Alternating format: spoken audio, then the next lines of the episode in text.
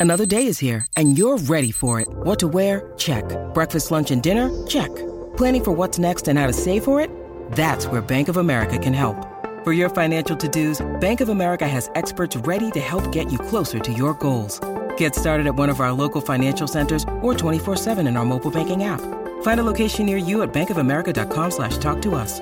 What would you like the power to do?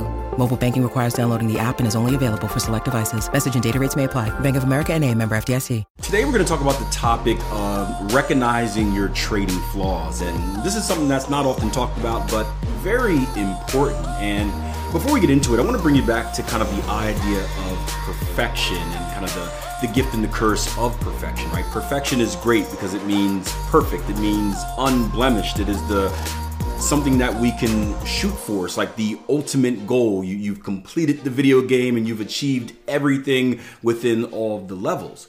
However, we also have to understand that as human beings, right, we are imperfect, right? Part of being human is being imperfect. So, in a way, we are shooting to do something that is not actually obtainable. Now, I'm not one of those people that says, hey, don't shoot for it, don't have any goals because you'll never achieve them. No, I, believe in shooting for big, dumb, stupid goals that, you know, you may not achieve, but if you get close to them, you'll outperform a lot of what other people are doing. But at the same time, there has to be a little bit of us, uh, a little person or a little bit of a, a bit of us inside of us that knows what reality is and kind of accepts it for what it is. And as human beings, that means accepting our flaws. We all have different flaws in our personal life. We should try to continuously improve upon those flaws, but there are some things that are never going to be perfect as much as we work on them. And understanding that, hey, that's okay. And what happens is a lot of people, when they're shooting for perfection, they fail, right? Because again, perfect is something that is not actually achievable. And when they fail, they consider it a loss. And when they lose, they punish themselves. And when they punish themselves, they actually put themselves in a position where they're more likely to do bad things. I always talk about kind of the the diet example because I'm horrible at this where randomly I'll say like hey I'm cutting out sugar. I'm going cold turkey on this or at least I used to do this before I learned a little bit more about myself or I'm going cold turkey. I'm cutting out sugar. I'm, I'm, I'm not going to do this. I'm not going to do that. And then I'm, I'm shooting for something where I'm trying to cut everything out instead of just kind of be good enough and then I end up going backwards. I have this day where I relapse and I eat a sleeve of Oreos. And then after that, I'm mad at myself for eating a sleeve of Oreos and I punish myself by eating more bad stuff. And it starts this downward spiral where something that I do now is I allow myself to be like, hey, I'm allowed to eat this. I can have a, not, maybe not a sleeve of Oreos, but I can have two Oreos. And maybe, you know, I don't want to eat that much sugar, but I'm eating some and it's enough to kind of fill that need. I'm not perfect, but it's okay because it's not as bad as it could be. And that's what the topic of today's Trading Coach podcast is. It's a conversation from our live room about kind of the things that bother you in trading, how to recognize which of those things bothers you, and how to understand that, hey, it's okay to be bothered, but as long as we can accept it, we're self aware enough to stop it from becoming too bad and, and, really putting us in a negative trading situation. I haven't looked at the 15, maybe something different on the 15, but nothing of relevance occurred at this level. You know, so there, there was no sign, at least sign for me, that said, hey, this thing is ready to turn. So that's the last part of the process. You know, identify this, uh, identify, predict, decide, execute. You can get everything from the identification to the prediction to the decision and then you're sitting there and this is going to be the life of trading unfortunately. You're sitting there you're waiting for it like every box is checked and you're just waiting for that last go come on baby come on baby come on baby come baby come baby baby come come and then it's you never get it. And it, it's uh it's frustrating and i can tell you what it's going to make you want to do. It's going to make you want to enter anyway. Because you're sitting here watching your chart you're you're coming back to your chart every hour, 15 minutes, whatever it may be, hoping that you have a reason for entry, and it looks like it's going to give you one, and then boom, it does nothing. And then what's worse after that, you got to watch it do that. And you sit back and you say, I did everything right. I identified everything right. I made the right prediction. I was spot on. I was right in not entering. And the market did exactly what I thought it was going to do, and you're counting the money because you you know the money because you you you at, by this point you measured out your risk reward, so you know how much was was was to be had, and you're sitting there and you're like, mm. and it feels like one got away. It feels like one got away. And that's the mental side of, of trading that is uh, extremely difficult for people to deal with. I, I can tell you what, people, it, it's it's easy to win.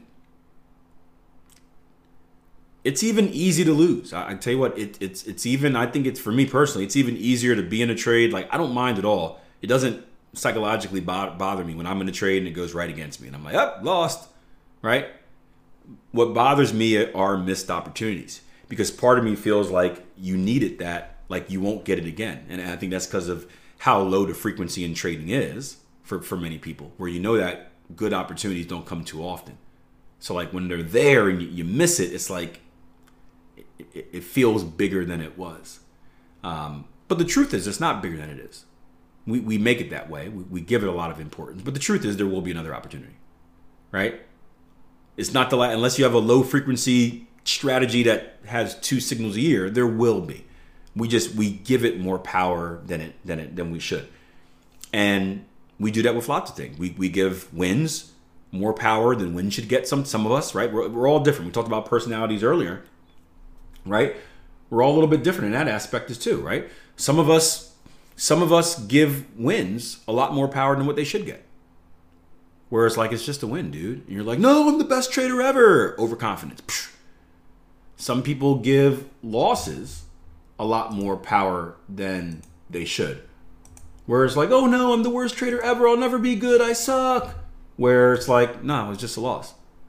Some people give missed opportunities more power than they should have and that, that's where I that's where I lie on it. I, I, try not to do it, but it's like, oh my gosh, I'll never get ever get an opportunity this good again. And I've been doing this for 15 years. I know I will, but in my head it's like, oh no, still right.